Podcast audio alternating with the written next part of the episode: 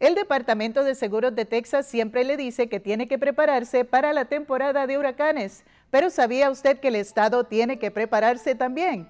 Veamos este episodio en español del podcast de Seguros de Texas.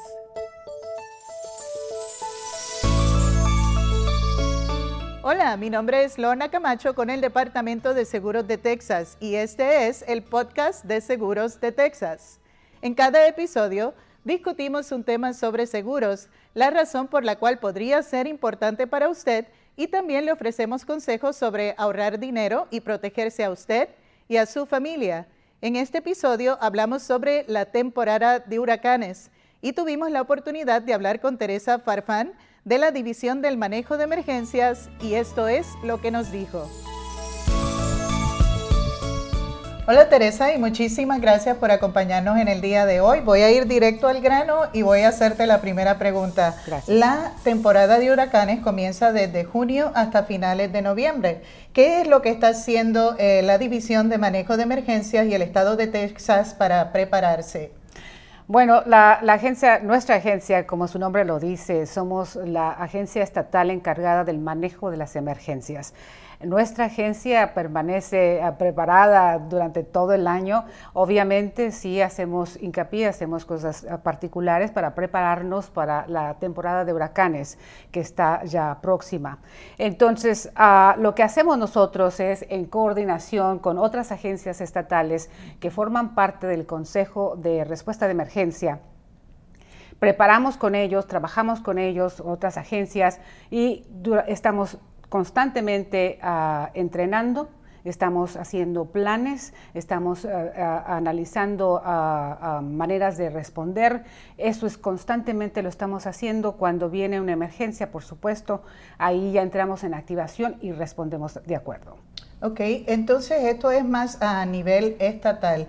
Para los consumidores que nos están escuchando, ¿cómo nosotros podemos darle a ellos consejos para que preparen su hogar para la temporada de huracanes? Una de las cosas que es muy importante, que siempre decimos, el estado de Texas está preparando, está siempre preparado, está siempre ah, planeando anticipadamente, pero también tenemos que contar con la cuestión de, cada familia, de cada comunidad, que cada persona tome también esas mismas acciones para que se preparen, para que estén siempre planeando en anticipación, para que los desastres, para que la temporada de huracanes no los tome por sorpresa. Las, es muy importante el estar la, planeación y la preparación. ¿Cómo se hace esto? varios, varios pasos que se deben tomar. El hecho de estar siempre pensando en comunicar, el sentarse un día eh, con la familia, empezar a hacer cómo vamos a planear, cómo responderíamos si viene un huracán a nuestra zona. Vamos a decir que la persona vive en la costa y está más en riesgo, vaya, de sufrir los embates de un huracán. Entonces, ¿cómo estamos conscientes de los riesgos que corremos? ¿Cómo nos sentamos? ¿Cómo vamos a planear el plan de comunicaciones con la familia? ¿Cómo nos vamos a encontrar? ¿Dónde nos vamos a encontrar? Estamos trabajando todos en diferentes lugares. ¿Qué vamos a hacer? Un plan. Y ese plan de comunicaciones se tiene que... hacer junto con los niños, no, no hacerlo que, que, ellos se intimiden o que tengan miedo, pero estar conscientes todos de que tenemos que planear, estar todos uh, eh, comunicarnos todos para estar todos conscientes de qué es lo que se espera, qué es lo que vamos a hacer todos en conjunto como familia. La otra cuestión es ah, cómo preparamos, preparamos nuestro hogar, cómo nos preparamos en caso de una emergencia, una eventualidad. ¿Qué tal? Hay que saber dónde están las rutas de evacuación. Hay que estar muy atentos a, registrarnos a las alertas que existen en las comunidades locales. Regístrese con su comunidad local para que reciba alertas de emergencia si viene un huracán, si hay avisos de tornados. Todo esto está usted ya registrado y está consciente y está recibiendo ese tipo de alertas. Hágalo con anticipación vea en su casa, ¿qué más puede? Tiene que tener varios, haga kits de, le llamamos kits de, emergencia, ¿no? ¿Qué es esto? Una mochila, una bolsa, un lugar donde usted tenga ah, ah, documentos importantes, copias de documentos importantes, tenga usted algo en cuestiones herméticas que no se vayan a, mojar, que tenga usted también en, su despensa ah, comida no, perecedera, que tenga suficiente agua. Se habla de un galón por cada persona que vive en una casa, un galón de agua, tenerlo preparado. Cuando viene un huracán, muchas de las veces los, se los servicios se interrumpen, perdemos el servicio eléctrico, pensar en anticipación en todo esto. A, veces se tiene que eh, hervir el agua porque hay contaminaciones por algo. entonces, tener agua suficiente, tener comida no perecedera, tener cosas siempre listas en un lugar que usted sabe que, que están ahí para que las agarre y las lleve. También tenga un kit en su auto, en, su vehículo, tenga mapas, tenga linternas, tenga ah, efectivo. Eso es muy importante. A veces las máquinas no trabajan o lo que sea. Tengamos efectivo guardado por ahí para saber que, lo, que en el momento que lo necesitamos, ahí está y ahí lo tenemos.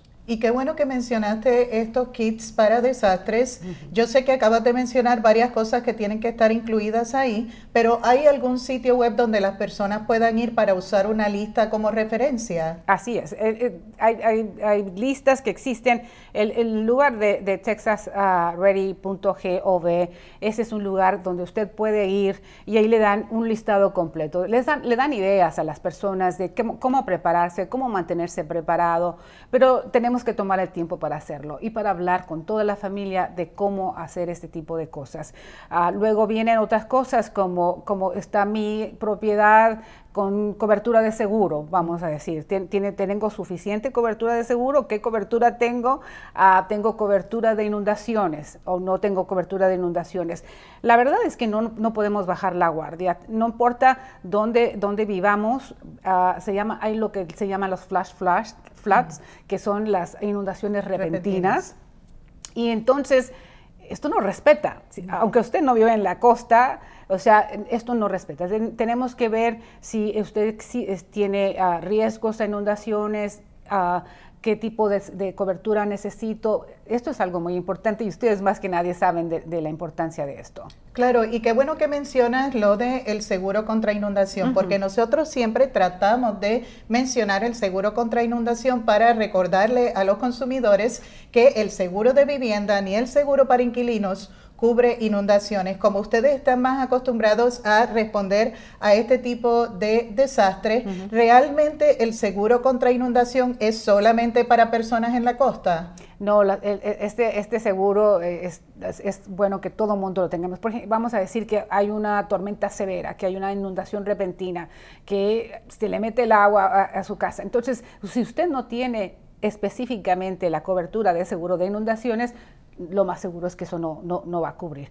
Pero entonces es tener en cuenta de que es importante saber qué, tipo de cobertura necesito, eh, tener esa cobertura vigente, que esté siempre, ah, eh, que usted esté al tanto de esa información y que la comparta también con las personas que viven con usted para que puedan responder de acuerdo. Claro que sí. Otro detalle muy importante es el, que la División del Manejo de Emergencias tiene un registro en el sitio web que es dedicado para respuestas de emergencia. ¿Y eh, de qué se trata este registro y quién puede inscribirse? Sí, lo que pasa, en el estado de Texas existe este tipo de registro a nivel estatal, que las personas que tienen problemas de, movilidad limitada, que tienen problemas de, discapacidad o que tienen barreras de, comunicación, de lenguaje, o sea, esas personas pueden registrarse porque tienen necesidades especiales durante la respuesta a una emergencia.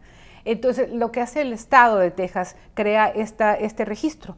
Entonces, ese registro lo que hace es recopilar la información de las personas, dónde se encuentran, dónde viven, ah, para que las comunidades locales tengan acceso a esta información. Entonces, lo que, lo que es muy importante es que las personas que se registran en, este sitio, ah, que lo tenemos en nuestro sitio de internet, que es tiden.gov, diagonal. diagonal slash diagonal a steer que es el programa específico para, para esto ese tipo de pueden ir ahí pero muy importante ver que en la comunidad donde usted viva que usted realmente se fije que su comunidad está participando en este programa. Si ellos están participando en este programa, regístrese y, y entonces ellos ya, es la información que recopilamos, la tienen las, las comunidades locales su gobierno local de la ciudad, del condado, y entonces esa información se, se comparte con los socorristas, vaya, para que sí ah, ah, ellos manejan la respuesta eh, de emergencia inmediata en caso de, de, un desastre. Pero lo más importante entonces es verificar que ya sea su condado o el lugar donde vive sea parte de este programa, así que verifique. Teresa, también quería hacerte una pregunta sobre el eh, la aplicación iStat. ¿Qué es esa aplicación y para qué se utiliza? Esta es una encuesta que, se ha creado, que creó la, División de Manejo de Emergencias y que es vital para nosotros. Cuando sucede un desastre, las personas, esta es una encuesta que se hace que, facilita a las personas individuales que su propiedad haya sufrido daños durante un desastre, tornados, huracanes. Entonces, una vez que es seguro hacerlo, las personas nos ayudan de esa manera, tomando fotografías, llenando esta encuesta, la, llenan, la mandan, la, ponen. Entonces, de esa manera ya el Estado sabe dónde están las, las personas damnificadas, las personas que sufrieron daños en su propiedad. Sabemos también cuál es la, extensión de, ese tipo de, daños, ¿no? Entonces, ¿por qué esta información es importante para nosotros? Es muy importante, una, porque nos da una mejor idea, nos informa a nosotros de qué tan extensos son los daños, dónde están esos daños. Entonces, y la otra cuestión es, eh, al, tener ese, tipo de información, al que nosotros tengamos ese tipo de información, que sepamos la extensión de los daños y dónde están los daños, nos facilita a nosotros el que podamos trabajar con agencias no lucrativas, con agencias de respuesta de emergencia y mandar la, la, respuesta que se necesita. Se necesita inmediatamente alimentos o que se necesita frazadas o lo que se necesita inmediatamente, cómo trabajamos para ir a dar la asistencia. Luego, eh, vamos a decir también, eh, si hay que remover muchos escombros, porque hay mucho, también cómo trabajamos con esas agencias locales para poder dar ayuda inmediata. Claro, eso organiza, ayuda a que se organicen muchos más recursos para esa área en específico también. Y la cuestión, la otra cosa, la segunda parte que es muy importante también, es que así de esa manera nosotros les reportamos al gobierno federal porque hay límites que tenemos que cumplir de cuántos daños se sufrieron y si llegamos a ese límite, entonces podemos solicitar asistencia del gobierno federal de FIMA. Entonces eso nos da ese otro paso porque si no sabemos dónde están y cuántos son los daños, quizá no califiquemos para recibir asistencia federal. Y eso es muy importante porque hay muchas personas que no tienen esa ayuda adicional eh, de cobertura. Yo sé que eh, la División del Manejo de Emergencias no solamente responde a desastres que tienen que ver con tormenta, lluvia, ¿qué otros tipos de desastres ustedes responden? Y, por ejemplo, si hay algún consejo que darle a los propietarios de vivienda en cuanto a otro tipo de desastres como un incendio forestal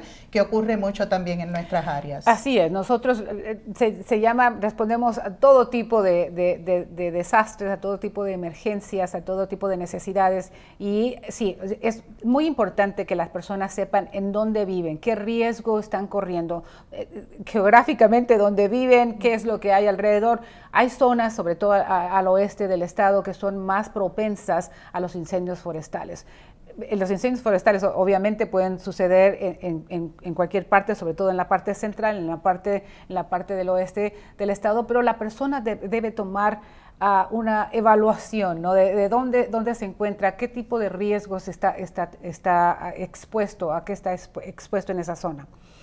En, los, en los riesgos de incendios forestales, los, incendios forestales se mueven y se mueven muy rápido, se desplazan muy rápido. Entonces muchas veces son segundos que usted tiene, minutos que usted tiene para salir y evacuar, salir de, su zona residencial es importantísimo que las personas estén siempre atentas a que si hay un aviso de, incendio o de posibilidades de incendio en su zona, que esté pero pegada a, las alertas. ¿Por qué? Porque es importante saber, ah, tener esa información. La otra, viene y vuelve la, cuestión de los, de los kits, estar preparados para poder responder. Luego, estar, hacer ese plan de comunicaciones con su familia para poder responder y salir inmediatamente. Eh, eh, todo ese tipo de cosas tienen que tomar en cuenta. Luego, ¿cómo me preparo yo para que mi propiedad no sea tan propensa, vamos a decir? O yo que no inicie incendios yo mismo. Si vemos y hay avisos de no quemas, de no, de no quemar en exteriores, no manejar nunca sobre pastos, gramas que estén secos, tener mucho cuidado con si tiene cadenas en sus autos, que no las estén arrastrando, porque todo lo que genera chispa puede generar, eh, eh, eh, puede iniciar un incendio. La gran mayoría de los incendios forestales son, se comienzan, se generan por actividad humana. O sea, eso es muy importante que la gente lo entienda. Entonces, si tenemos este aviso de, de sequía, de sequedad, de no quema, hagamos caso de eso ¿Por qué? Porque nosotros podemos, con nuestras actividades diarias, podemos iniciar ese incendio. Entonces, y su casa también protéjala, ¿no? Quite todo lo, la, la, vegetación que esté seca, esté muy al tanto que no, que no haya vegetación seca cerca de su propiedad para que usted, eh, ah, para que si viene un incendio no coja, eh, coja más... Ah, no haya más, daños, en su propiedad, ¿no? Entonces, todo ese tipo de cosas parecen simples, pero simplemente estemos conscientes de las cosas y los pasos que podemos tomar para mantenernos protegidos para mantenernos más seguros. Y proteger a nuestra familia también, sobre todas las cosas, que siempre estemos seguros. Eh, Teresa, yo sé que ustedes han estado allá afuera respondiendo a todo tipo de emergencia. ¿Hay alguna lección aprendida eh, que ustedes puedan compartir con los tejanos sobre algo que no hayamos mencionado? Claro. Nosotros siempre, eh, como Estado, como agencia, eh, lo que hacemos es siempre hay, hay un, hay, paramos cuando ya terminamos de responder a cada emergencia, a cada desastre, terminamos, paramos y analizamos cuáles son las lecciones a aprender, qué pudimos haber hecho diferente, qué podemos hacer mejor, cómo vamos a mejorar para proteger más vidas y propiedad en el estado de Texas. Eso es lo que siempre hacemos. Le recomendamos a las personas que siempre hagan lo, mismo eh, en, su manera de cuando ustedes responden a cualquier tipo de, desastre, de emergencia, eh, en su, en su cuestión personal, también qué, qué lecciones podemos aprender para nosotros, para, para tomar ese tipo de, pasos, ¿no? Para, para, aprender a hacer mejor las cosas, a, protegernos mejor. Hay, hay, varias cosas. Es, es, el, es, es el momento de parar, debo tener mejor cobertura, debo de una de las cosas que hablábamos de coberturas de seguros es que tiene que tomar, ah, si usted va a comprar un seguro, lo tiene que hacer con 30 días de anticipación porque no se activa hasta después de 30 días. Entonces siempre pensar en antelación. La preparación, es la preparación, la planeación son, son los factores más importantes para poder mantenernos más seguros y, y mantener seguros a nuestras familias. Ya lo oyeron de parte de Teresa, así que usted tiene que hacer su parte para proteger su vivienda y a su familia. Muchísimas gracias por la información tan valiosa, Teresa, y gracias por acompañarnos aquí el día de hoy. Un placer. Según nos mencionó Teresa, tenemos que comenzar a prepararnos para la temporada de huracanes con nuestra familia. Recuerde preparar un kit con su familia, decida un lugar de encuentro en caso de que tengan que separarse, revise su cobertura de seguro y sepa a quién tendrá que contactar en caso de que tenga que presentar una reclamación. Para obtener más consejos, visite nuestro sitio web en tdi.texas.gov y si tiene preguntas sobre seguros, llame a nuestra línea de ayuda al 800-252-3439. Si esta información le sirvió de gran ayuda, no olvide darnos sus comentarios y calificar el podcast de Seguros de Texas. Suscríbase y compártalo con sus amigos y familiares. Eso es todo por el episodio de hoy. Nos vemos luego. Hasta la próxima.